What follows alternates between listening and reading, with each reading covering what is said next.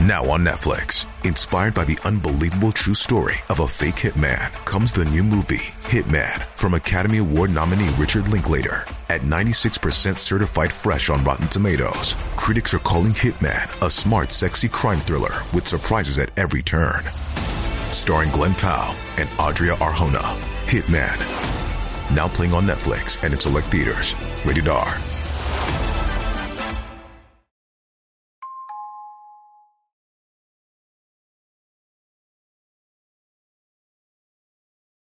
ここは大阪府吹田市の交番。ここで警官が襲われ、拳銃を奪われるという事件が起きました。犯人は捕まりましたが、精神的な疾患があり、高裁判決にて日本国民が恐れていたことが現実となってしまいました。それではどうぞ。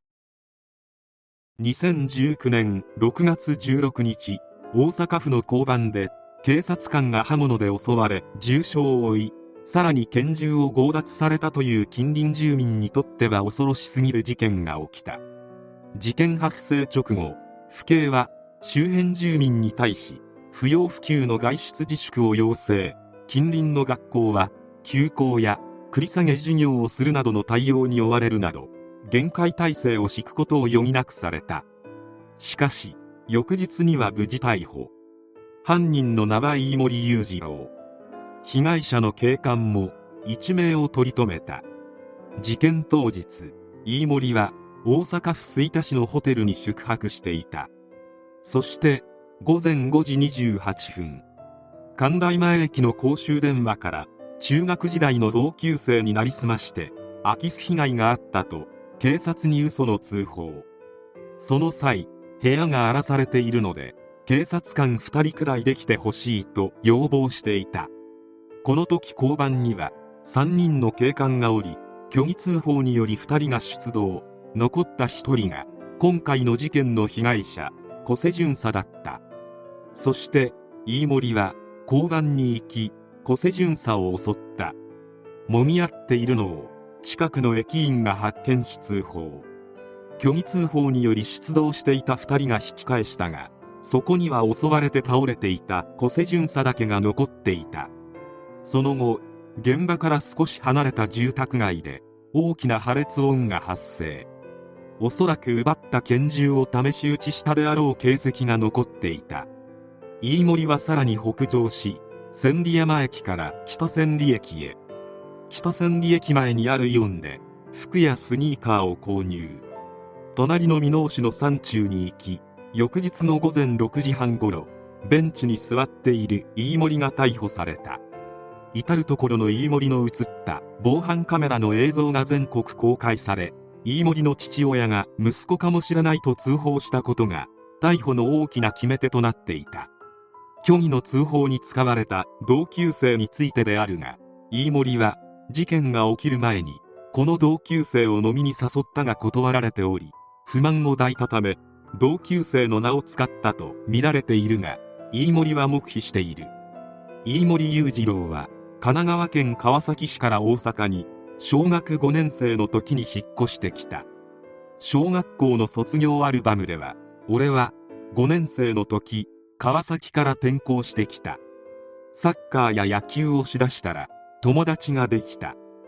5年生の終わり頃にはわんぱく小僧の中に入っていたと書いている。6年生では応援団長をし将来の夢はプロ野球に入り大リーグの選手になることだと思う。そのまま高校まで大阪で過ごし大学から上京。卒業後は海上自衛隊に入隊し半年間在籍。当時を知る人は喜怒哀楽が激しく肩が当たっただけでどこ見てんだこら。と切れる感じだったと語る。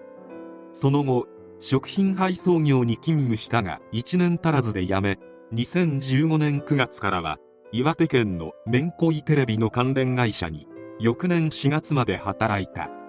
そして2018年11月から都内のゴルフ練習場で清掃のアルバイトをしていた。仕事ぶりは普通でお客さんや他の従業員とのトラブルはなく無断欠勤や遅刻もなかったとのこと。しかしアルバイト中に精神的に不安定との理由で長期欠勤したこともある。これはそれなりに深刻だったようで2014年11月頃警視庁品川署突如一人で訪れドラゴンクエストのゲームをやめたら心臓から声が聞こえて困っている。昔住んでいた吹田市の人たちの声です。友達や小学校の先生自衛隊にいたことがあるがその時の同僚の声も聞こえる。心臓の中を確認してもらうことはできますか？と相談。対応した警察官はとりあえず病院で診察を受けてみることを勧めるとおとなしく帰宅。そして言う通りに病院に通ったのだろう。逮捕時には精神障害者保健福祉手帳2級を所持していた。2級は日常生活に著しい制限を受けているか著しい制限を加えないといけない状態と分類されており飯森の場合は幻聴幻覚の症状が強く出ていたとのこと。そして2019年事件を起こした。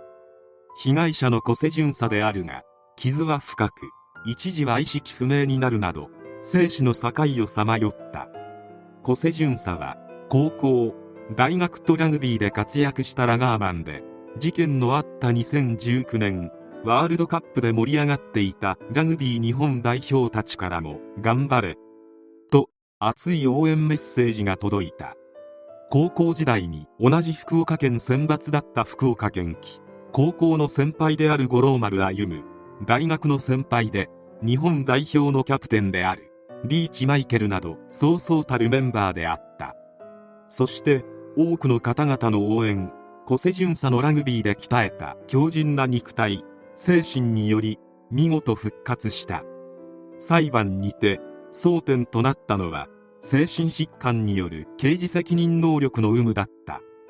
弁護側は幻聴や妄想に由来する行動だったとして無罪を主張。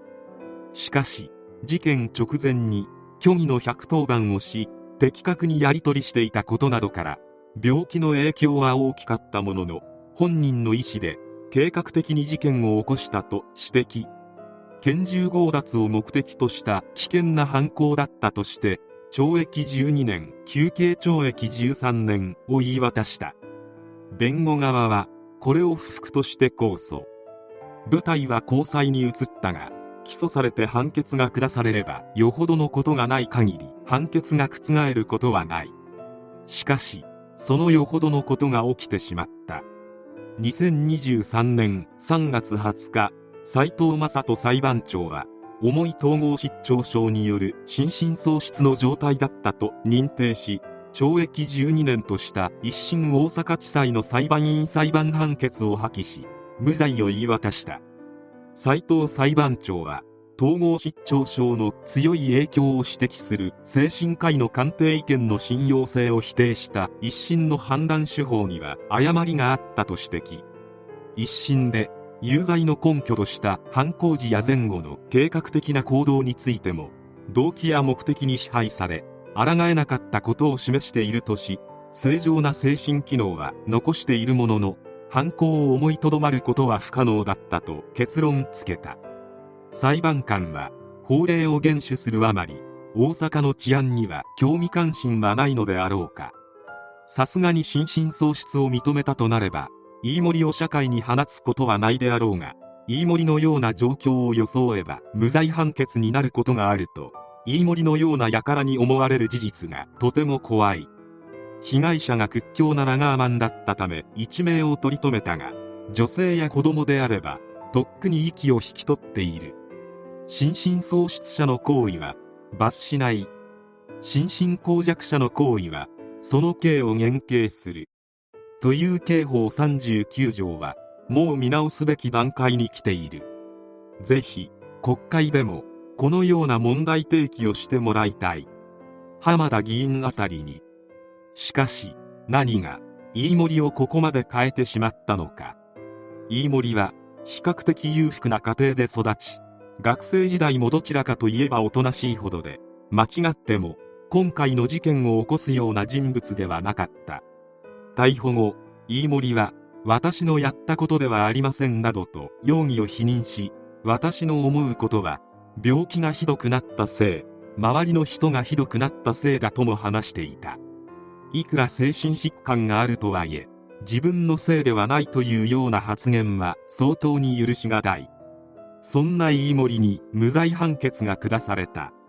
この判例が今後の日本にどのような影響を及ぼすのか要注意である。